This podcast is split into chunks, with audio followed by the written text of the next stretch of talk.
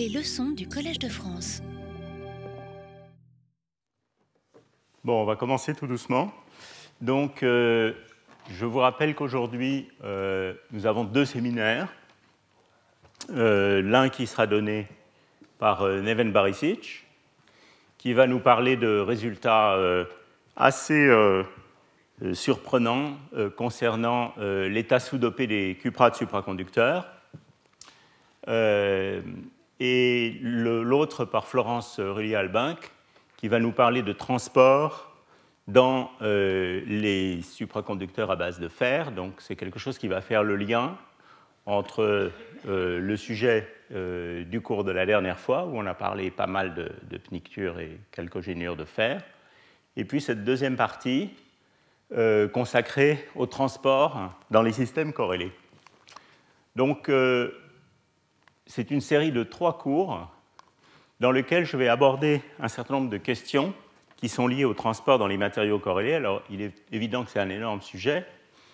Donc, il ne s'agit pas du tout de faire quelque chose qui va être exhaustif, mais je voudrais mettre le projecteur sur certaines questions euh, liées au transport et également à la conductivité optique, qui me semblent être des questions d'actualité ou qui reviennent, euh, disons, sous le feu des projecteurs, à la suite de euh, certains travaux expérimentaux concernant en particulier les cuprates, qui remettent en question un certain nombre d'idées euh, qui euh, ont eu leur, leur heure de gloire depuis une vingtaine d'années, qui était l'idée que l'état normal des cuprates était intrinsèquement un, pas un liquide de Fermi, qu'il n'y avait pas de bonnes quasi-particules. Et à la suite d'un certain nombre de travaux expérimentaux, en particulier euh, la découverte des oscillations quantiques par le groupe de Sherbrooke et de Toulouse, euh, et il faudrait ajouter de, de Vancouver, il y a quelques années, la notion de quasi-particules cohérentes pour l'état normal des, des cuprates est clairement revenue euh, très fortement et euh, nous oblige, je crois, à regarder les questions de transport dans les, dans les systèmes corrélés sous un autre angle, comme euh, le crossover entre un régime qui pourrait être un régime de liquide de Fermi à très basse température et un régime moins cohérent dans lequel on n'a plus de bonnes quasi-particules. Et c'est un des points forts que je voudrais souligner dans ce cours, qui est qu'est-ce qu'on peut comprendre dans ces régimes de transport qui ne sont pas des régimes de liquide de Fermi, mais dans lesquels il existe encore des entités qui transportent la charge, euh, et je, je vais essayer de parler de ça euh, sous différents angles. Donc, le, j'ai envoyé, pour ceux qui reçoivent le, le mailing des, des cours, j'ai envoyé une sorte de petit résumé de euh, ce que je voudrais raconter dans ces trois cours. Euh, donc, le cours d'aujourd'hui, d'abord, je, je vais prendre une perspective qui sera une perspective assez phénoménologique, avec, disons, le moins possible de formalisme théorique. Il y en aura quand même un petit peu vers la fin du cours d'aujourd'hui, puisque je vais euh, introduire la formule de Kubo pour le transport, mais je voudrais quand même garder une perspective phénoménologique. Et aujourd'hui, vous allez voir pas mal de résultats expérimentaux sur différents matériaux, les rutanates, les cuprates, d'autres matériaux. Et le cours d'aujourd'hui, en fait, est surtout destiné à formuler un certain nombre de questions. Donc, euh, vous allez voir euh, ces questions émerger au fur et à mesure du cours d'aujourd'hui. Euh, et la, le cours de la prochaine fois est destiné à répondre à un certain nombre de ces questions à la lumière de travaux très récents qui ont été faits dans notre équipe, en particulier par Xiaoyu Deng, qui est un postdoc dans notre équipe, euh, qui concerne le transport et la conductivité optique dans un isolant de Mott faiblement dopé, euh, dans une approche très simple, mais qui permet de répondre de manière très claire à certaines des questions que je vais poser aujourd'hui. Donc, aujourd'hui, phénoménologie, question, un peu de formalisme. Donc ça, c'est le, le déroulement de ces trois cours.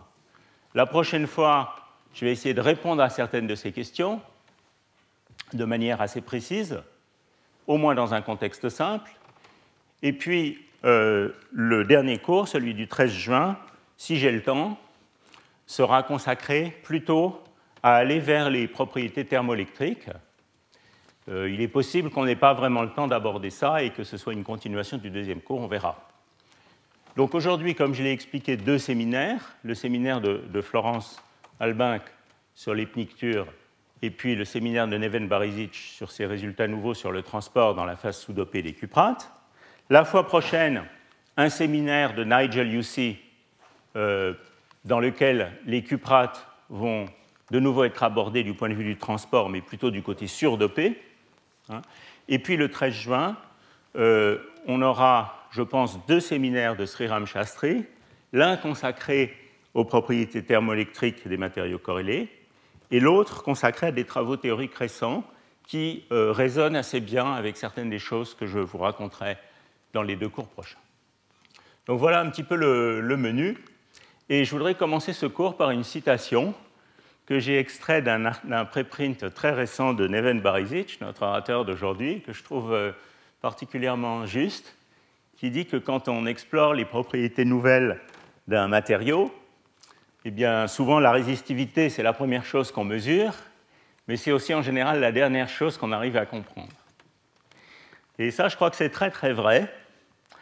Euh, la dépendance à la température de la résistivité, euh, c'est quelque chose qui soulève des questions euh, qui n'est pas facile à interpréter.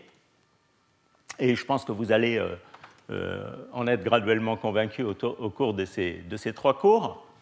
Un point que je voudrais souligner, c'est qu'il est extrêmement difficile de regarder des données de transport sans avoir un minimum de cadre théorique interprétatif pour interpréter ces données.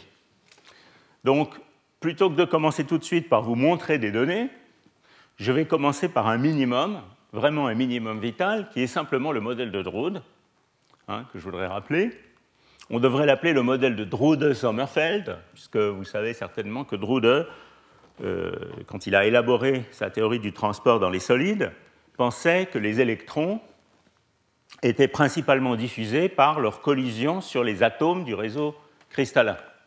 Alors ça, évidemment, on sait que c'est une notion qui est fausse, puisque les, les électrons, en présence d'un réseau cristallin parfaitement périodique, euh, forment des ondes de Bloch qui ont un moment parfaitement bien défini, une impulsion parfaitement bien définie, et donc euh, la conductivité de, euh, d'électrons dans un réseau cristallin parfait, sans collision inélastique et sans défaut de périodicité, est simplement infinie, c'est un conducteur parfait. Bon, ce n'est pas ce que pensait Drude, puisqu'il ne connaissait pas la mécanique quantique. Il avait l'image d'électrons cognant sur les obstacles périodiques d'un réseau cristallin. Et c'est Sommerfeld qui, je pense, le premier, a euh, introduit de la mécanique quantique, disons, dans euh, ce type de description. Puis, bien sûr, euh, Félix Bloch, qui euh, euh, a compris ce point crucial euh, de comment, se, comment bougent des électrons dans un solide périodique.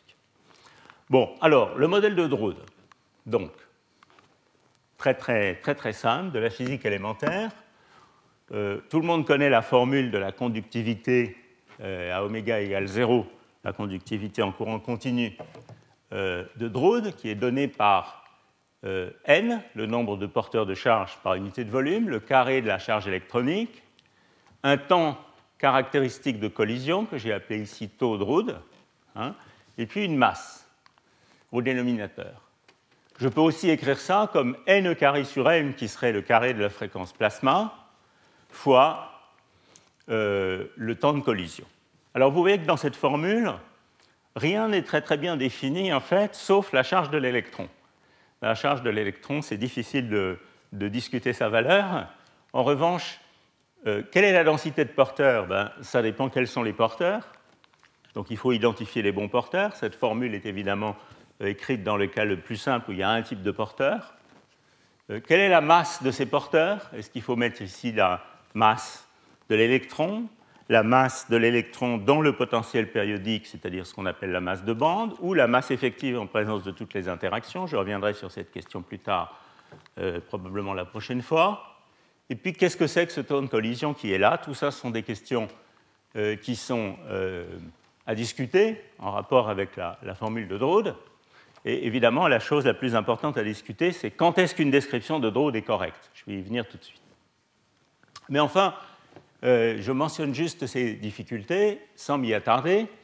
Comment est-ce qu'on euh, démontre cette formule de Drude, et même par la même occasion celle pour la conductivité euh, en, en présence d'un champ euh, électrique euh, oscillant à fréquence oméga, hein, la formule de Drude se généralise facilement de cette manière. Eh bien, euh, tout simplement, en écrivant la loi de Newton, qui me dit que l'accélération d'un électron, hein, ça c'est le raisonnement, disons, euh, standard de Drude, l'accélération d'un électron euh, fois la masse, m d v d t, est donnée par la force de Lorentz qui agit sur l'électron, euh, moins une force de friction proportionnelle à la vitesse, avec ici une constante de temps tau d qui définit cette force de friction, et puis m pour des raisons dimensionnelles au, au numérateur. Alors vous voyez que ce qui se passe, c'est que euh, au fur et à mesure que le temps s'écoule, on atteint finalement une vitesse limite. On n'a pas des électrons qui sont uniformément accélérés. Ça, ça correspondrait à un système dans lequel il n'y a, a pas de conductivité. D'accord ? Le courant euh, croîtrait au cours du temps. Donc, l'état stationnaire, il est donné par un système dans lequel les électrons s'écoulent à vitesse uniforme. Donc, on met le membre de gauche à zéro. Et on trouve comme ça une vitesse limite qui est, comme vous voyez ici, moins E, E fois tau d sur m. D'accord ? Donc, il y a la vitesse limite des électrons dans le système. Et si vous voulez généraliser ce raisonnement au cas d'un champ qui euh, oscille à la fréquence oméga, vous allez euh, substituer ici les composantes de Fourier, trouver ceci, et donc vous obtenez une relation entre la composante euh, de Fourier de fréquence oméga de la vitesse et la composante du champ. Vous pouvez en déduire le courant électrique, la densité de courant électronique moins N E V, hein, où N est la densité de porteur, et vous trouvez immédiatement cette formule. Donc vous voyez, cette formule, elle nous dit, que, elle nous dit deux choses. Elle nous dit qu'on a une conductivité euh, à oméga égale zéro qui est contrôlée par le temps de diffusion, le temps caractéristique de collision. Et puis elle nous dit que si je regarde la conductivité euh, à fréquence finie, sa, sa partie réelle par exemple, eh bien c'est un pic qui a une largeur caractéristique qui est l'inverse du temps de diffusion, hein, donc le temps De, le taux caractéristique de collision, et un poids spectral qui est la fréquence, le carré de la fréquence plasma. Donc voilà la description de Drude, et une des questions qu'on doit se poser, c'est évidemment, est-ce que cette description de Drude euh, peut s'appliquer ? Quand est-ce qu'elle peut s'appliquer ? Donc ça va être un thème récurrent de ces deux cours, en fait. Euh, dans quel régime ? Est-ce qu'on a besoin de quasi-particules qui ait une très grande durée de vie pour qu'une description de Drude s'applique. Bon, alors, une première réponse à cette question, qui en fait concerne le régime de très très haute température, comme vous allez voir, a été donnée il y a très longtemps par Ioffe et Regel et par Mott, euh, dans le cadre de considérations un petit peu différentes. Je pense que Euh, Ioffe et Regel, d'ailleurs leurs critères, le critère de Ioffe et Regel et le critère de Mott ne sont pas exactement identiques, mais euh, disons pour les besoins de, de la simplification dans ce cours, je vais les confondre en fait. Et donc ce que disent Ioffe, Regel et Mott, c'est que pour qu'une description de Drude puisse s'appliquer, il semble raisonnable de penser que le libre parcours moyen des porteurs de charge doit être significativement plus grand que, disons, euh, la longueur d'onde de Fermi ou la maille du réseau. Autrement, on ne voit pas très bien ce que veut dire qu'on a des porteurs de charge cohérents qui euh, ont des collisions relativement rares. Hein ? Donc c'est ça, le, c'est ça l'idée générale. Donc euh, ça nous pousse à réécrire la conductivité du système en termes du vecteur de Fermi K F et du libre parcours moyen L. Alors ça, c'est quelque chose qu'on peut faire dans différentes géométries, mais ça prend une forme qui est particulièrement simple dans le cas d'un système quasi-dimensionnel, quasi-bidimensionnel. Donc ça tombe bien parce que c'est le cas de beaucoup des systèmes euh, auxquels on s'intéresse, comme c'est les cuprates, comme les ruthénates dont on a parlé dans la première partie de ce cours. Donc je vais faire un petit calcul bien connu euh, qui est euh, ce critère de Ioffe, Regel, Mott dans le cas d'une géométrie quasi deux D, hein, où j'ai des plans séparés par une distance, disons, C zéro. Euh, et donc, on écrit deux choses. D'une part, que le libre parcours moyen, c'est la vitesse de Fermi fois euh, le temps caractéristique qui sépare deux collisions. Donc, c'est le le, la longueur sur laquelle les électrons se propagent balistiquement sans rencontrer une nouvelle collision. La vitesse de Fermi, c'est h, bas, h bar kf sur m. Je prends juste euh, une surface de Fermi complètement cylindrique avec une dispersion h bar deux sur deux m kx deux plus ky deux dans les plans, et puis pas de dispersion selon z. Hein, et donc vous voyez que déjà, on peut réécrire sigma dc de cette manière en fonction de la densité de porteur, du libre parcours moyen et de kf. Alors ça, c'est général. J'ai, en fait, ça, c'est pour toutes les géométries. Si maintenant je veux euh, réexprimer taux en fonction de kf, il faut bien sûr que je, je spécifie la géométrie.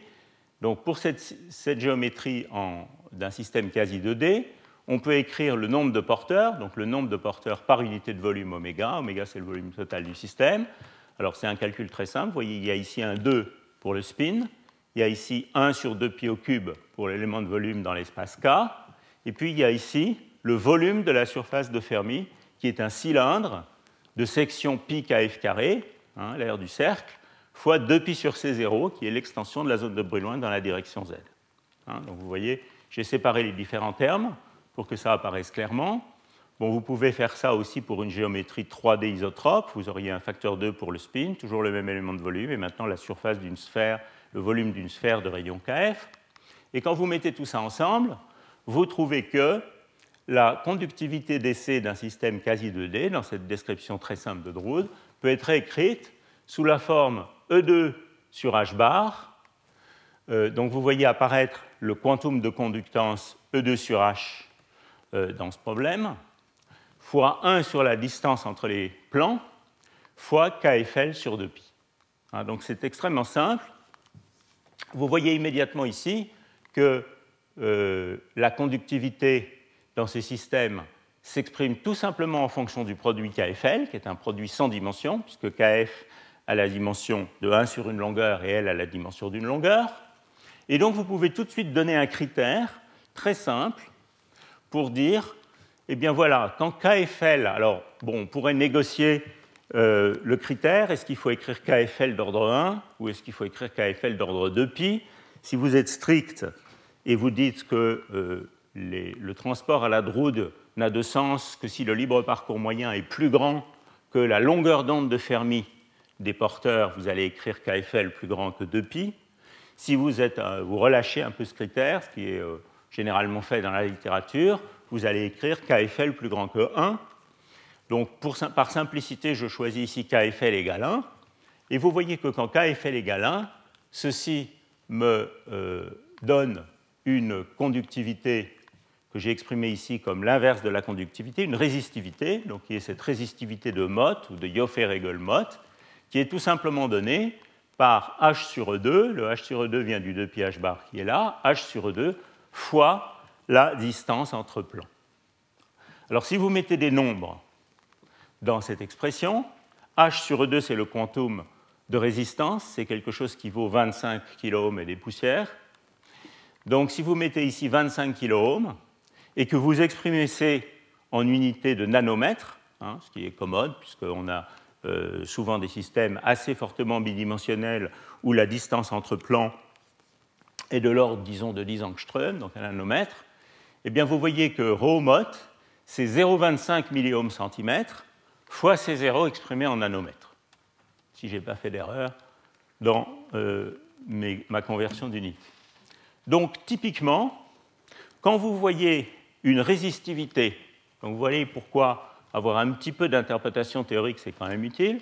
Quand vous voyez une résistivité qui commence à atteindre, je dirais, le régime du milliohm centimètre, ou même peut-être de cinq cents microohms centimètre, quelque chose comme ça, typiquement, eh bien, vous devez dire, attention, la description de euh, Drude n'est probablement plus valable, et on est en train de violer le critère de Ioffe, Regel, Mott. Alors je vois Florence qui hoche la tête d'un air approbateur, ce qui me rassure sur mes ordres de grandeur. Tu es d'accord? Bon. Très bien. Alors, incidemment, si je préfère exprimer les choses en termes de résistance, ce que les gens appellent sheet resistance, donc euh, je ne sais pas très bien comment traduire ça, la résistance de, de feuillet, eh bien, euh, ce critère correspond tout simplement à une résistance par, une sheet resistance par couche, qui est le quantum de résistance H sur E deux. Voilà, donc ça c'est le critère de Ioffe, Regel, Mott, et la question qui se pose c'est euh, une des questions qui se pose, c'est euh, est-ce qu'on peut avoir des matériaux dans lesquels la résistivité devient plus grande que cette valeur de Ioffe et Regel-Mott? Est-ce que ce critère de Ioffe et Regel-Mott a quoi que ce soit à voir avec un indicateur du moment où on passe d'un régime liquide de Fermi à autre chose? Et pour répondre à ces questions d'un point de vue empirique, je vais maintenant vous montrer des données. Hein?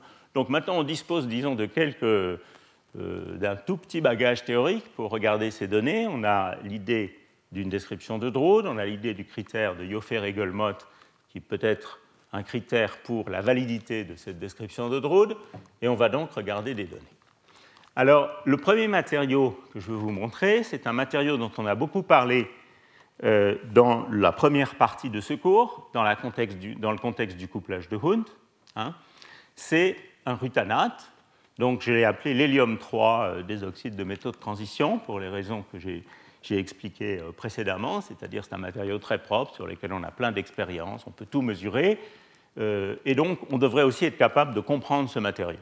Si on n'est pas capable de comprendre ce matériau, euh, avec toutes les données empiriques qu'on a sur lui, euh, il semble peu probable qu'on arrivera à comprendre beaucoup de choses dans le domaine des oxydes de métaux de transition. Alors, la résistivité euh, de strontium deux ruthénium O quatre, mesurée ici en fonction de la température dans les plans A B, hein, donc dans la direction où ce matériau conduit bien, est représenté ici, vous voyez, jusqu'à des températures extrêmement hautes. Ça, c'est un article qui est paru en mille neuf cent quatre-vingt-dix-huit du groupe de Maeno et McKenzie. Et euh, incidemment, à haute température, il commence à y avoir des effets de changement de la maille cristalline quand on chauffe, hein, donc il faut quand même en tenir compte, et ces courbes ont été corrigées de cet effet. Évidemment, cet effet n'est pas important à basse température. Donc ici, vous voyez ρAB en fonction de la température.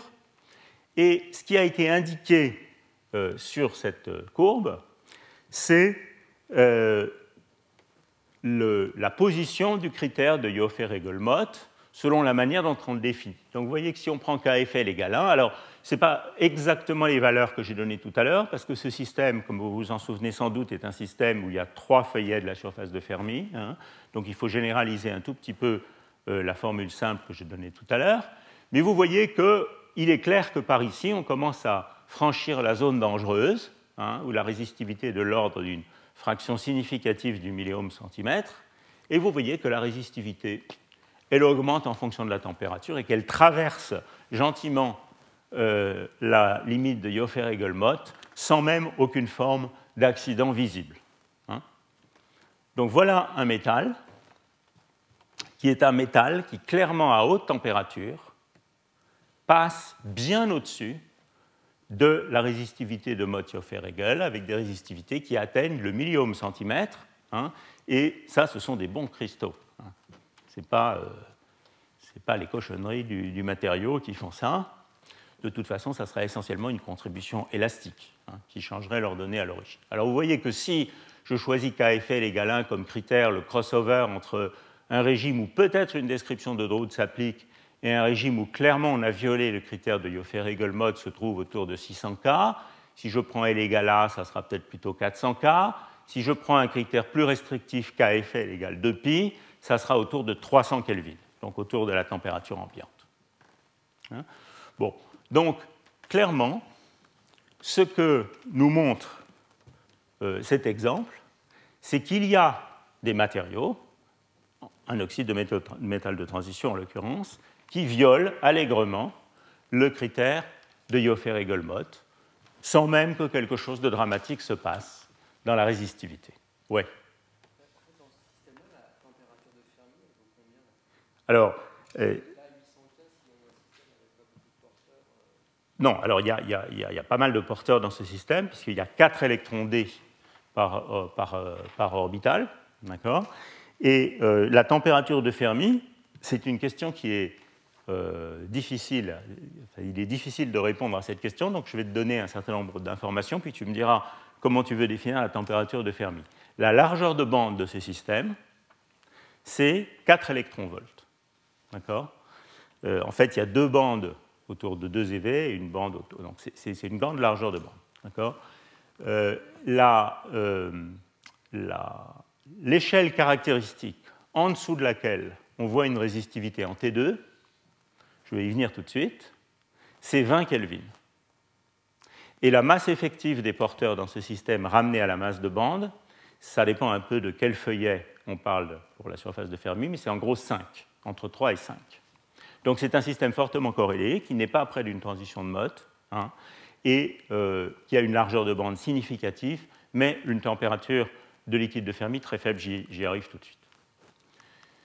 Voilà. Alors, ce type d'observation, pas sur ce matériau, puisque le, le papier que je montre ici est antérieur en fait, à, à, à strontium deux, ruthénium O quatre, mais cette observation, qui est assez générale pour beaucoup de matériaux fortement corrélés, a poussé Emery et Kivelson à écrire en mille neuf cent quatre-vingt-quinze un article euh, assez célèbre euh, qui euh, introduit dans ce domaine la terminologie ou le nom de mauvais métal, bad metal. Et euh, pour euh, Emery et Kivelson, un mauvais métal, c'est euh, en gros un matériau, un métal, dont la résistivité excède la valeur de Mott, Ioffe et Regel, sans signe apparent de saturation, à haute température. Voilà.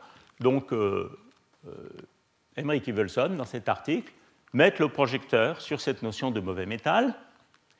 Et euh, en fait, l'article est principalement consacré à la question des fluctuations supraconductrices, qui n'est pas quelque chose dont je veux vous parler aujourd'hui. Mais il donne dans cet article aussi un certain nombre euh, de, de conjectures ou de considérations sur euh, ce que ça veut dire que dans un tel métal, on viole le critère de Mott, Ioffe et Regel. Et en particulier, dans ce paragraphe ici, que vous voyez, il euh, suggère qu'un mauvais métal, donc quelque chose qui viole le critère de Mott, Ioffe et Regel à haute température, est quelque chose qui ne va jamais réussir à développer des quasi-particules cohérentes à basse température. Donc, implicitement dans cet article, et même assez explicitement dans ce paragraphe, il y a l'idée que si vous avez un tel matériau, eh bien, ça ne peut pas être un liquide de Fermi dans le régime de basse température. Bon, alors cette idée, une idée stimulante, mais est une idée qui est clairement fausse. Comme vous allez le voir dans le transparent suivant, qui montre la résistivité à basse température, cette fois, de toujours strontium deux, ruthénium quatre, qui vous montre deux choses. Donc, regardez cette courbe-ci, hein, et l'INSET, ne regardez pour l'instant pas celle-là. Donc, cette courbe-ci se lie sur l'axe de droite, c'est toujours la résistivité dans les plans A B. Et vous voyez que, à basse température, ce matériau est un bon métal. C'est même quelque chose... Alors, ce n'est pas le cuivre, hein. Quand je dis un bon métal, c'est par les standards des oxydes. C'est un matériau qui a des résistivités qui sont, à basse température, significativement plus faibles que dix micro-ohms centimètres. Donc, c'est, c'est, c'est un bon métal. Et de plus, si je regarde la résistivité ici en fonction de T carré, hein, donc qui est la loi du transport dans un liquide de Fermi, je vois une loi en T carré qui marche bien. Ici, vous voyez, jusqu'à, disons, en étant un peu conservateur, T carré égale quatre cents, ce qui veut dire T de l'ordre de vingt Kelvin. Donc, ceci nous montre que, euh, enfin, ceci nous suggère, puisque la résistivité, elle ne montre jamais vraiment quoi que ce soit, mais elle suggère des choses. Euh, ceci nous suggère fortement, disons, qu'à basse température, ce système est un bon métal avec des quasi-particules qui obéissent aux lois du liquide de Fermi. Alors, ces quasi-particules, on peut aller les regarder, hein, et ce matériau est celui sur lequel les mesures d'oscillation quantique pour les matériaux corrélés sont les plus spectaculaires. On peut voir des quantités d'oscillations, aussi bien de Haas-Van Alphen qu'en Schubnikoff de Haas. Vous avez ici un exemple qui est un des premiers exemples. Il y a des résultats encore bien plus impressionnants euh, récents. Et euh, ceci est clairement une évidence qu'il existe des quasi-particules cohérentes de très grand libre parcours moyen et de grande durée de vie dans ce système. Et nous montre aussi, disons, qu'on a un liquide de Fermi avec une échelle caractéristique de vingt Kelvin. Bien. Donc, dans ce même article, Tyler, Maeno et McKenzie concluent dans un assez beau paragraphe en disant que le fait qu'on ait un métal qui traverse allègrement la limite de Mott, Ioffe et Regel dans les environs de trois cents à six cents Kelvin n'est absolument pas contradictoire avec le fait qu'on a un liquide de Fermi dans le régime de très basse température, et que notre compréhension actuelle de la conduction à haute température dans ces matériaux est clairement très pauvre. Voilà. Donc, un des bouts de ce cours, c'est d'essayer de vous montrer qu'on a fait quelques progrès depuis cette époque, et on est capable, je pense, au moins dans des cas simples, de comprendre un peu plus sur ces régimes de transport dans le régime haute température. Alors, il y a ici, dans ce paragraphe, une discussion d'autres euh, matériaux qui ont un comportement similaire. À l'époque, il signale que euh, d'autres rutanates, qui traversent aussi la limite de Mott, Regel, euh, n'ont pas été démontrés comme étant des liquides de Fermi à basse température parce que les oscillations quantiques n'ont pas été vues, mais depuis, euh, il y a de l'eau qui a passé sous le pont et les oscillations quantiques ont été vues dans tous les rutanates, y compris calcium, ruthénium O trois, le plus corrélé d'entre eux, dont j'avais un petit peu parlé à un moment. Bon, alors incidemment, avant de vous montrer d'autres matériaux, incidemment, la résistivité selon l'axe C, elle, qui est beaucoup, beaucoup plus grande dans le régime haute température, hein, de l'ordre de vingt milliohms centimètres, la résistivité selon l'axe C a un comportement qui est assez intéressant, qui est aussi euh, stimulante pour la réflexion, et qui, de manière remarquable, est tout à fait non métallique, elle, à haute température. Vous voyez que ρAB restait métallique dans le sens où dρ dt est positif tout le temps.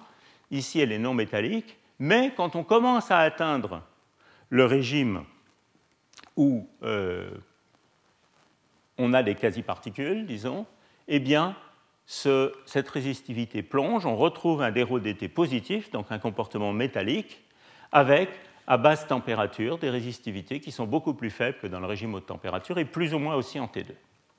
Donc, dans le régime liquide de Fermi, ce système réussit à établir une cohérence tridimensionnelle du transport avec évidemment une anisotropie forte, hein, mais quand même une, une, une cohérence tridimensionnelle. Bien, alors, d'autres exemples. Il y a en fait un article de revue de Gunnarsson, Calandra et Hahn dans R M P euh, il y a une dizaine d'années qui passe en revue un certain nombre de matériaux qui violent la limite de Mott, Ioffe et Regel. Donc j'en ai mis quelques-uns ici. Donc vous voyez le cas de calcium ruthénium O trois. Hein. Euh, la, la position exacte de la limite dépend évidemment du matériau, puisqu'elle dépend un peu de la, du nombre de feuillets sur la surface de Fermi, du paramètre C. Mais en gros, quand vous commencez à avoir quelque chose qui est plus grand que, que deux cents ou trois cents microohms centimètres, vous devez vous méfier. Donc vous voyez que tous ces matériaux violent allègrement ce genre de limite. Strontium, ruthénium O trois est un peu euh, borderline. Euh, les euh, fullerènes, qui sont si chers au cœur d'Henri Alloul, euh, le, le, le violent aussi de manière très claire. Et si je regarde les cuprates, ah, avant de vous parler des cuprates, un autre exemple, lithium V deux O quatre. Lithium V deux O quatre, c'est un exemple d'oxyde super lourd, en ce sens que la masse des porteurs à basse température est extraordinairement grande, comparable à euh, certains fermions lourds, puisque vous voyez ici que le coefficient gamma de la chaleur spécifique exprimé en millijoules par mol par Kelvin carré est de l'ordre de trois cents, ce qui est absolument énorme pour un oxyde. Et vous voyez que ce matériau a également, comme c'est démontré là, une loi de liquide de Fermi à basse température. Donc on a un métal avec une résistivité en T deux jusqu'à une valeur de la température qui est de l'ordre en gros de deux ou cinq Kelvin, donc une valeur vraiment petite, et puis elle viole allègrement la limite de Mott, Ioffe et Regel à une température que je n'ai pas exactement réussi à identifier dans la littérature, mais qui est plusieurs centaines de K. Les cuprates. Alors, les cuprates, c'est un sujet un peu plus controversé, comme d'habitude. Euh, clairement, si vous regardez les cuprates au dopage optimal, donc ici vous avez un bismuth de deux un deux qui n'est pas très loin du dopage optimal, eh bien, euh, on a des résistivités au dopage optimal, donc cette fameuse résistivité linéaire, dont j'avais parlé beaucoup dans le cours de l'an dernier, au dopage optimal, qui euh, sont plutôt plus faibles que la limite de Mott, Ioffe et Regel, donc qui ne la violent jamais. En revanche, quand vous commencez à sous-doper, comme vous le voyez ici, hein, ici par exemple sept pour cent pour L S C O, eh bien vous avez clairement des résistivités qui deviennent de nouveau des résistivités très grandes. Et euh, Neven va nous parler de ces régimes de transport tout à l'heure. Alors ici, vous avez un peu une compilation de données, hein, euh, telles que euh, trouvées dans la revue de Gunnarsson et Calandra, qui vous donne la résistivité mesurée à une température qui dépend du composé, mais qui est toujours de l'ordre d'une centaine de K, de plusieurs centaines de K, et vous voyez que ces résistivités sont ici exprimées en milliohms centimètres. Donc pour certains cas, on a vraiment des résistivités grandes. Il est assez clair que dans une interprétation naïve de euh, la formule de Drude, hein, où on considère une grande surface de Fermi, eh bien, euh, on viole cette limite. Même sur de très très bons échantillons. Ça, c'est euh, des échantillons de très grande qualité de L S C O. Enfin, tout au moins, c'est ce que l'auteur de l'article dit. Je suppose que que les experts peuvent confirmer ou non, mais enfin, Ando a la réputation d'avoir en général des bons échantillons. Et vous voyez que, eh bien, quand on va à des dopages relativement faibles, un pour cent, trois pour cent, cinq pour cent, en milliohms centimètres, on a des résistivités qui sont rapidement grandes, alors qu'ici, pour quinze pour cent, on a des résistivités plus faibles. Bon, donc ceci établit une espèce de panorama hein, euh, de, euh, du fait que dans un très grand nombre d'oxydes fortement corrélés, eh bien, on a une violation de euh, la valeur de Mott, Ioffe et Regel, ce qui veut dire que la résistivité continue à augmenter et qu'il va y avoir un régime de très haute température de la résistivité où la notion de transport à la Drude ne marche pas. Mais je voudrais insister sur le fait qu'on a aussi, en regardant ces données, découvert quelque chose d'extrêmement remarquable, qui est que la température caractéristique du liquide de Fermi est toujours, dans ces exemples, beaucoup plus faible que celle où on atteint la limite de Mott, Ioffe et Regel. Donc il y a en fait trois régimes de température. Il y a un régime de température très bas, T beaucoup plus petit que T Fermi liquide, où on voit une résistivité en T deux, pas forcément dans tous les matériaux que j'ai montrés, mais dans un certain nombre d'entre eux. On a un régime où la température est plus grande que cette échelle de liquide de Fermi, mais plus petite que la température caractéristique où on atteint Mott, Ioffe et Regel, où clairement on n'est plus dans un régime liquide de Fermi, mais on continue peut-être à avoir un transport qui peut être décrit en termes de Drude.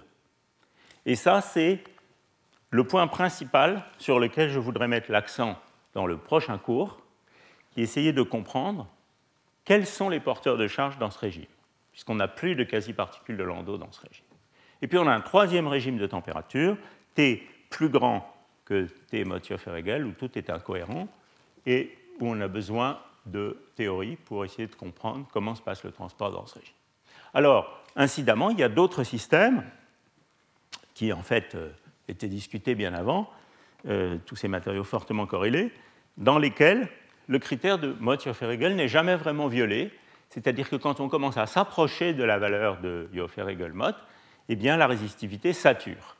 C'est la fameuse saturation de la résistivité qui était présentée, et je pense, il y a une trentaine d'années, comme une sorte de loi empirique généralement valable à la suite de l'étude de pas mal de composés, comme les euh, supraconducteurs A quinze, par exemple, où on voit des saturations de résistivité, mais également dans les fermions lourds, on voit aussi des saturations de résistivité.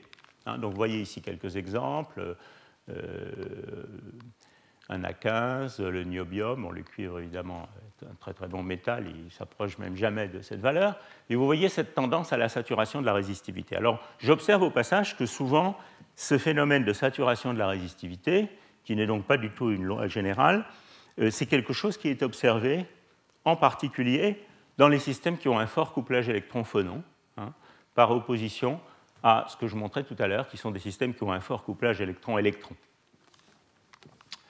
Bien.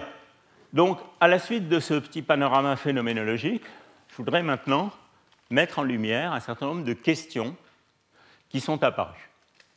Première chose, l'échelle caractéristique, où on a clairement un comportement de liquide de Fermi, est remarquablement basse.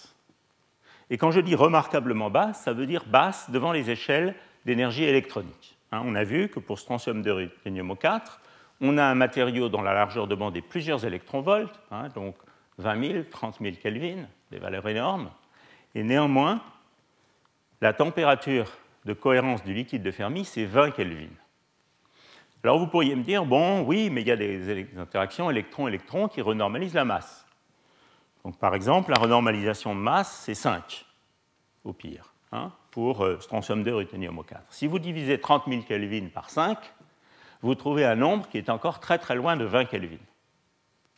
Alors vous pourriez dire, bon, euh, il y a encore un facteur cinq, parce qu'on sait très bien que euh, dans un gaz d'électrons libres, par exemple, on a un comportement de Pauli euh, pour la susceptibilité ou pour la chaleur spécifique, qui est en gros A T F sur cinq. OK. Donc divisons trente mille Kelvin par vingt, je vous donne un facteur vingt, vous voyez qu'on est encore assez loin de vingt Kelvin. Hein. Donc il y a clairement quelque chose de remarquable ici, qui est peut-être purement numérique, mais qu'il faut néanmoins comprendre par avoir des outils théoriques pour aborder pourquoi T fermilucoïde, ou au moins est-ce qu'on peut se convaincre qu'effectivement, dans les théories dont on dispose actuellement sur les fermions corrélés, la température de cohérence du liquide de Fermi est si faible. Donc ça, c'est un premier point. Le deuxième point, c'est que la température caractéristique où on atteint la limite de Mott, Ioffe et Regel est clairement beaucoup plus grande que cette température caractéristique du liquide de Fermi. Donc l'image qui consisterait à dire, quand on a des quasi-particules cohérentes de Landau, qui ont vraiment une grande durée de vie, qui ont une durée de vie en oméga deux, T deux, eh bien j'ai un liquide de Fermi. Quand je détruis ces quasi-particules, j'obtiens un mauvais métal avec des résistivités comparables à la limite de Mott, Ioffe et Regel. Cette image est fausse. Il y a clairement un régime de transport qui est assez étendu, dans lequel le critère de Landau, au sens de l'existence de quasi-particules de grande durée de vie est violée, mais néanmoins, le critère de Mott, Ioffe et Regel est encore satisfait. Donc il y a un régime de transport qui est un régime de Drude et pas un régime de Landau. Et c'est ça dont je voudrais parler dans le cours prochain.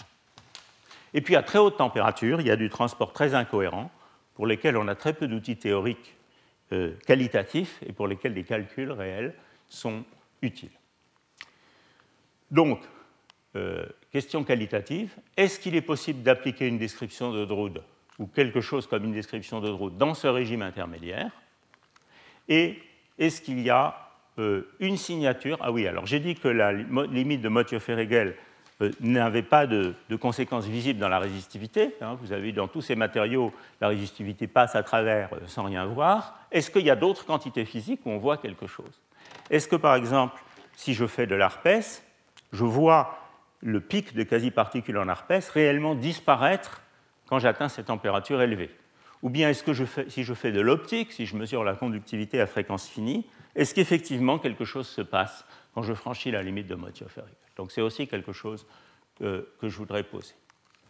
Bon alors, pourquoi est-ce que ces questions sont, à mon avis, ça c'est mon opinion personnelle, des questions qui sont à l'ordre du jour et pas des vieilles questions euh, Euh, qui intéressait les gens dans la théorie du transport il y a trente ans. Pourquoi est-ce que c'est intéressant, à mon avis? C'est intéressant parce que le, le, le feu des projecteurs, concernant en particulier les cuprates, qui continue à être un problème assez ouvert, comme vous le savez, a un peu changé, à mon avis, depuis plusieurs années, en particulier, mais pas seulement, à la suite de la découverte des oscillations quantiques. En fait, il y a un certain nombre d'évidences expérimentales qui s'accumulent, que oui, les cuprates ont des quasi-particules. On peut négocier pour savoir si ce sont des quasi-particules à la Landau, quelle est leur durée de vie, mais en tout cas des quasi-particules de durée de vie relativement élevée, en particulier dans les régions nodales. Donc, ça c'est un premier aspect. Mais d'un autre côté, on a du mal, au moins au voisinage du dopage optimal. On va entendre euh, de nouvelles idées de Neven tout à l'heure dans le séminaire. On a du mal à voir des lois en T deux très claires, proches du dopage optimal. En revanche, proches du dopage optimal, on a des résistivités qui sont inférieures à la limite de Mott, Ioffe et Regel. Donc vous voyez que ceci rend particulièrement important le fait d'essayer de comprendre le transport dans des régimes où on n'est pas en T deux, mais on est plus petit que la limite de Mott, Ioffe et Regel. Alors tout ça pour dire que finalement, ce qui me semble un peu apparaître, c'est que l'espèce de quête du Graal qui a eu lieu pendant vingt ans dans ce domaine des cuprates, qui consiste à rechercher des points fixes stables de basse énergie qui soient intrinsèquement non liquides de Fermi, voire des phases entières de l'état métallique qui soient des non liquides de Fermi, est probablement euh, dans une large mesure, une mauvaise piste, et qu'il est plus profitable, et certainement important aujourd'hui, de chercher à comprendre quels sont les crossovers, qu'est-ce qui contrôle les échelles de crossover, comment ces échelles de crossover peuvent éventuellement dépendre de la position sur la surface de Fermi, être beaucoup plus grande aux nœuds qu'aux antinœuds, et comment décrire la physique dans, des, dans, dans, dans, dans ces différents régimes, en particulier quand on n'a pas encore atteint c'est le régime où on a vraiment des quasi-particules à la longue. Donc voilà un petit peu ce qui motive euh, ces trois euh, cours. Et encore une fois, ce n'est pas vraiment complètement des cours, dans la mesure où ils expriment un point de vue assez personnel et reposent sur des travaux relativement récents. Bien, alors maintenant il me reste à peu près dix minutes, et après vous avoir montré des données et joué avec des idées assez simples, je vais vous infliger une dizaine de minutes de formalisme, et euh, ce formalisme euh, n'est pas introduit à titre euh, gratuit, mais il est introduit parce que la prochaine fois, on va s'en servir pour répondre à un certain nombre de ces questions et euh, analyser certaines de ces expériences. Bon, alors ce formalisme que je vais vous présenter, c'est pour beaucoup d'entre vous des rappels, euh, comment calculer la conductivité, la conductivité optique dans un formalisme de Kubo. Alors, j'aurais pu choisir Boltzmann, mais j'ai choisi Kubo euh, parce qu'il faut bien choisir quelque chose. Bon, alors, euh, ce, la formule de Kubo, donc, elle utilise la théorie générale de la réponse linéaire, que je vous rappelle brièvement ici. On considère une perturbation dépendant du temps, qui a une amplitude f de t, donc qui dépend du temps, qui couple à un opérateur b. Donc, la perturbation, c'est f de t fois b. F, c'est juste une fonction qui dépend du temps. B, c'est un opérateur. Et je me demande comment cette perturbation influe sur la valeur moyenne d'une observable A, qui est donc la valeur moyenne d'un autre opérateur A. Bon, alors on peut écrire un développement limité en puissance de f et retenir le terme d'ordre le plus bas, le terme linéaire en f, c'est la théorie de la réponse linéaire, et on obtient cette superbe formule ici, euh, qui me dit que euh, la différence entre la, la valeur moyenne de A et sa valeur à l'équilibre, qui dans le cas qui nous intéresse ici sera nulle en fait, parce que quand il n'y a pas de champ électrique, il n'y a pas de courant, donc la valeur moyenne de A est donnée au premier ordre en F par cette fonction ici, qui fait intervenir ce noyau retardé ici, qui A B de T moins T', et ce qui A B de T moins T', c'est une susceptibilité généralisée qui est associée à l'opérateur B avec l'opérateur A, et qui est exprimée ici, elle s'exprime comme la valeur moyenne de l'anticommutateur des opérateurs A à l'instant t et B à l'instant zéro pour les t positifs. Donc c'est la susceptibilité retardée, et vous voyez que cette réponse est causale, puisque à cause de cette fonction de Heaviside ici, j'ai bien une action seulement à des temps ultérieurs après l'application de la euh, perturbation comme il se doit. Donc voilà la théorie générale de la réponse linéaire en intransparent. Et maintenant, on applique cette théorie générale de la réponse linéaire au cas qui nous intéresse, à savoir à la conductivité. Alors pour faire ça, il faut savoir ce que c'est que le courant, et il faut aussi savoir quelle est la perturbation. Alors il y a plusieurs manières de faire ça. Une manière la plus, euh, une des plus simples, c'est de considérer que le champ électrique est induit dans le système par un potentiel vecteur A qui dépend du temps, hein, donc E, ce sera moins dA dt, le courant de déplacement, le champ de déplacement, et le potentiel scalaire est zéro. Alors, pour les expérimentateurs, ça ne correspond pas exactement à ce que vous faites en pratique. En général, vous mettez un, euh, une différence de potentiel pour mesurer euh, l'intensité. C'est plus proche d'une conductivité optique, mais grâce à l'invariance de jauge, je peux choisir euh, le choix de perturbation que je veux. Alors, en présence donc d'un potentiel vecteur, mais sans potentiel scalaire, le hamiltonien du système, ici je fais pour des électrons dans le continu qui auraient des interactions entre eux et éventuellement aussi un potentiel périodique, eh bien vous voyez que euh, ce qui est modifié, c'est le terme cinétique. Hein, chaque impulsion devient P moins E A, comme nous le savons depuis Peierls. Et ceci me permet de calculer le courant en prenant la dérivée du Hamiltonien par rapport à A. Alors j'insiste sur le fait que le potentiel vecteur, il n'entre, il, il n'entre que dans le terme cinétique. C'est ça qui est important. Et donc, les vitesses qui apparaissent dans ce système sont les vitesses non affectées par les interactions. Ça, c'est important. Et donc, vous voyez que le courant, il y a deux termes. Il y a un terme qui vient euh, de la dérivée une fois de A ici, puis un terme qui vient de la dérivée du terme en A carré. Ces termes s'appellent traditionnellement la composante paramagnétique du courant, qui est celle qui va nous intéresser, et l'autre, la composante diamagnétique du courant. La composante paramagnétique du courant, elle a cette expression très simple. Vous pouvez la regarder à Q égale zéro. Quand on fait de la conductivité, qu'elle soit D C ou optique, on est toujours à un moment nul parce que la lumière a un moment extrêmement faible devant les impulsions du système. Donc vous pouvez mettre Q égale zéro si vous voulez. Et vous voyez qu'à ce moment-là, j'ai tout simplement H bar K sur M. H bar K sur M, c'est P sur M, c'est la vitesse des électrons. D'accord ? Donc ça, c'est évidemment la vitesse des électrons fois la densité d'électrons d'impulsion K. Hein, donc c'est tout à fait naturellement le courant. Ici, ça, c'est le courant de particules. Hein, je n'ai pas encore multiplié par moins E. Et puis ici, vous avez le courant dit diamagnétique, qui est déjà, lui, d'ordre un en A. Hein, voilà. Alors, vous mettez tout ça ensemble pour calculer euh, la réponse du système. Alors, la réponse du système, il y a un terme qui vient du courant paramagnétique et un terme qui vient du courant diamagnétique. Le terme qui vient du courant diamagnétique, il est déjà linéaire en A, donc je n'ai pas besoin de lui appliquer vraiment la réponse linéaire. J'ai juste besoin de calculer ça. Et vous voyez que dans ce cas d'un système complet, dans le continu, avec toutes les bandes, et cetera, ce que j'obtiens ici, c'est tout simplement la densité d'électrons fois A. En revanche, le courant paramagnétique, j'ai besoin d'appliquer la théorie de la réponse linéaire. J'ai donc une, une fonction de corrélation courant-courant ici, qui apparaît, hein, et... Euh, la réponse est proportionnelle à l'excitation, qui est le potentiel vecteur, fois la fonction de corrélation courant-courant.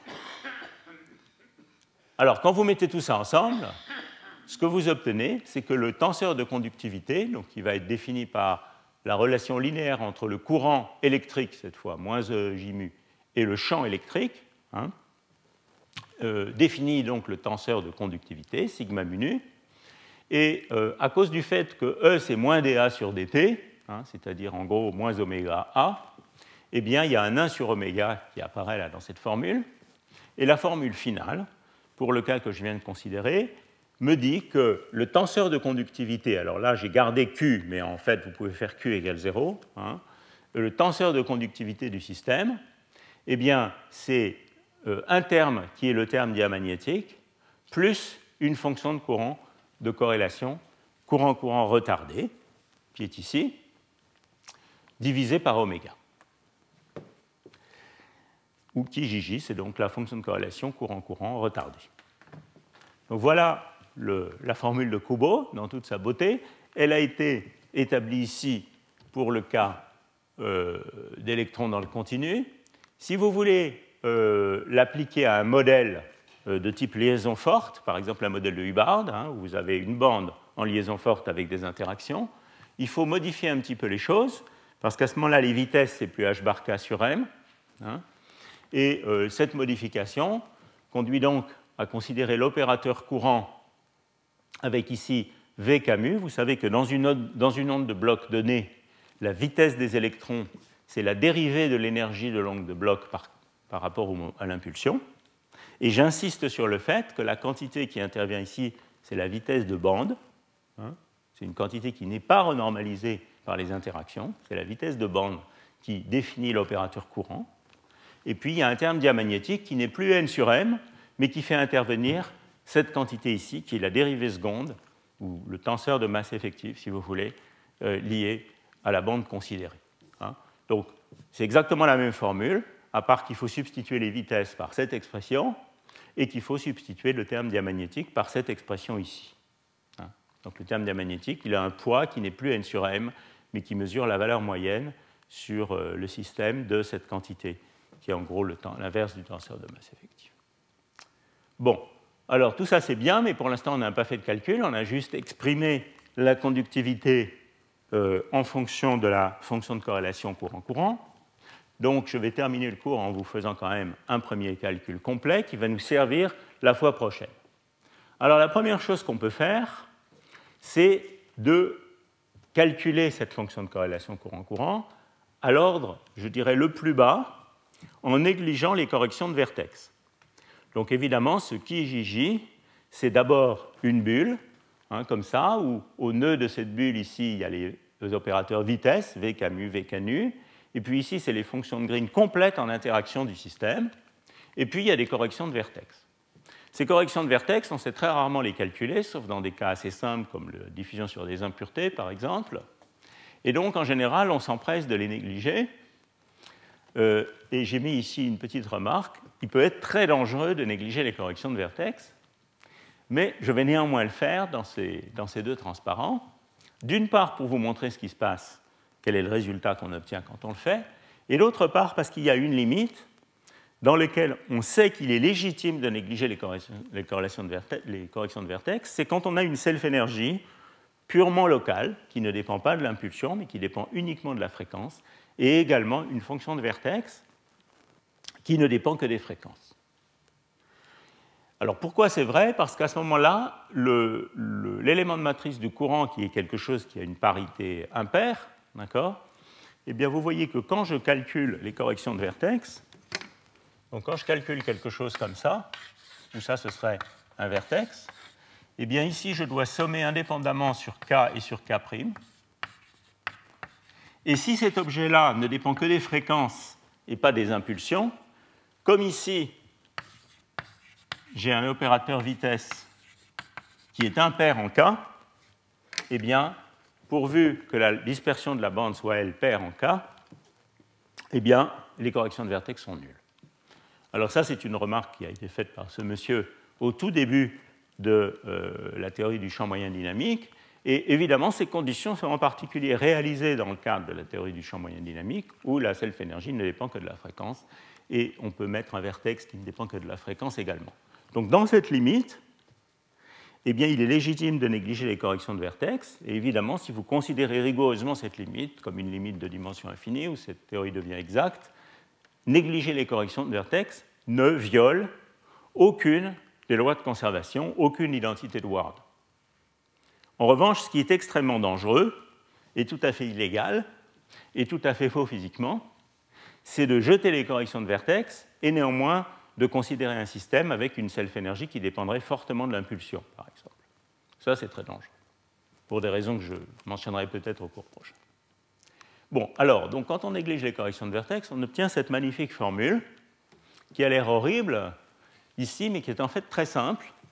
Et euh, je voudrais que vous la regardiez un petit peu parce qu'elle va nous servir la fois prochaine. Elle exprime la conductivité optique du système, là j'ai spécialisé à Q égale zéro, comme une intégrale, comme deux intégrales, enfin une intégrale double, sur un produit de fonctions spectrales. Donc, c'est ça qui est intéressant, c'est qu'on a relié dans cette approximation la conductivité à la convolution, qui est une réponse à deux particules, bien sûr, à la convolution de deux fonctions à une particule. Hein ? Donc, autrement dit, dans le meilleur des mondes, si vous connaissez l'Arpès, vous connaissez la conductivité dans, euh, dans, cette, euh, dans cette vision des choses. Hein ? Donc, vous avez ici la convolution de deux fonctions spectrales multipliée par une fonction qui contient toutes les informations sur les vitesses du système. Alors, j'attire votre attention donc sur cette fonction que j'appelle la fonction de transport, phi de epsilon.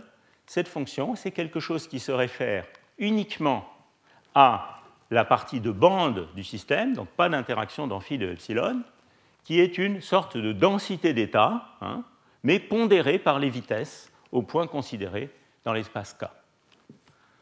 Voilà. Alors ça, c'est le tenseur complet. Si le système est isotrope, vous pouvez sommer sur les directions et considérer simplement phi de epsilon. Vous voyez que dans cette approximation de la bulle, eh bien, la seule chose qu'il faut connaître sur le système, c'est cette fonction de transport phi de epsilon. Et je l'utiliserai fréquemment dans les deux prochains cours, à la fois pour discuter la conductivité et pour discuter le pouvoir thermoélectrique. Et puis, en plus de cette convolution de deux fonctions spectrales, vous devez évidemment tenir compte des facteurs de Fermi, et ceci vous dit que pour avoir une excitation optique, eh bien, il faut prendre un électron quelque part dans les états occupés et le transférer avec une énergie oméga, qui est l'énergie à laquelle je regarde, h bar oméga, vers un état vide, et c'est ça que limitent les facteurs de Fermi qui sont ici. Donc voilà le contenu de cette formule. Alors pour finir ce cours et faire le lien avec ce que j'ai raconté avant, c'est-à-dire la limite de Mott, Ioffe et Regel, Je voudrais juste vous dire quelle est la fonction de transport ici, dans le cas de mon système quasi bidimensionnel avec un, une surface de Fermi tubulaire. Alors ça, c'est un calcul très simple. Vous prenez cette, cette loi de dispersion euh, tubulaire, d'accord, vous calculez la fonction de transport. Ici, vous reconnaissez le carré des vitesses. J'ai rendu le système, j'ai isotropisé cette intégrale pour calculer phi de epsilon. Et vous trouvez un résultat extrêmement simple. Cette intégrale se calcule très facilement. Vous calculez, vous obtenez un résultat très simple, qui est que phi de epsilon sur epsilon, c'est tout simplement un sur deux pi fois la distance entre couches. Alors, si vous comparez ça avec ce que j'ai établi tout à l'heure sur la formule de Drude, hein, qui exprimait la formule de Drude comme E carré sur H bar fois euh, un sur deux pi c fois K F L, eh bien, vous voyez que ce un sur deux pi c, je peux l'écrire phi de epsilon sur epsilon. Autrement dit, E deux sur H bar phi de epsilon f sur epsilon f, c'est la limite de Mott, Ioffe, Regel correspondant à K F L égale un. Une fois les facteurs de pi euh, pris en compte correctement. Et donc, si vous voulez exprimer un calcul provenant de cette formule en unité de la valeur de Mott, Ioffe, Regel, vous devez exprimer ce calcul dans ces unités-là, en unité de E carré sur H bar phi de epsilon f sur epsilon f. Au passage, j'ai essayé, au moins dans ce transparent, d'avoir les facteurs deux pi, E, H bar et autres correctement. Et un tout petit peu de réflexion vous montrera en particulier que euh, euh, cette formule a bien la bonne dimension. Alors, j'en suis très fier, donc je vais quand même vous le montrer. Une fonction spectrale, c'est proportionnel à un sur une énergie. D'accord ? Donc, vous voyez ici, j'ai une énergie, un sur une énergie, un sur une énergie. Donc, cet objet ici a la dimension de phi divisé par une énergie. Quelle est la dimension de phi ? Alors, vous voyez ici, il y a d dk, un sur k, un sur k. Donc, c'est k puissance d moins deux, ce qui veut dire L, une longueur, puissance deux moins d. L puissance deux moins d, c'est exactement ce dont on a besoin pour une conductivité. Puisqu'une conductivité, c'est une conductance, E carré sur H, qui a la dimension d'une conductance, fois L puissance deux moins d. Donc, j'ai mon L puissance deux moins d ici. Et ici, j'ai deux énergies au numérateur et une énergie au dénominateur à cause de ce gars-là. Donc, ceci me fait epsilon. Ici, j'avais donc un sur epsilon fois epsilon. Donc, toute cette intégrale ici a le bon goût d'être sans dimension. Maintenant, vous regardez ici, euh, d'être sans dimension, à l'exception du facteur L puissance deux moins d. Donc, elle a la dimension L puissance deux moins d. Ici, manifestement, un facteur de Fermi n'a pas de dimension. Ici, j'ai d oméga prime sur oméga, donc ça n'a pas de dimension non plus. Donc, cet, cet objet ici n'a pas de dimension. Et donc, je trouve bien que ma conductivité, c'est E carré sur H, une conductance, fois L puissance deux moins d. Et donc, les dimensions sont correctes. Les seules choses qui peuvent encore être fausses, c'est les facteurs de pi, mais ils ont été dûment vérifiés. Donc, je pense qu'ils sont justes et aussi cohérents avec la littérature, qui euh, contient de temps en temps des erreurs, mais dans l'ensemble, est d'accord avec cette forme. Voilà. Donc, ce que j'ai fait dans ce cours, c'est de vous présenter un peu de la phénoménologie, une problématique, et puis des éléments de formalisme. Et la fois prochaine, on va mettre tout ça ensemble pour essayer de répondre aux questions. Euh, au moins dans un cas simple, de vous dire quel est l'état, au moins de ma compréhension à l'instant T, euh, des questions que j'ai posées, basées sur ça. Voilà, je vous remercie. On va s'arrêter. Si vous avez des questions, c'est maintenant. Retrouvez tous les contenus du Collège de France sur w w w point collège tiret deux tiret france point f r.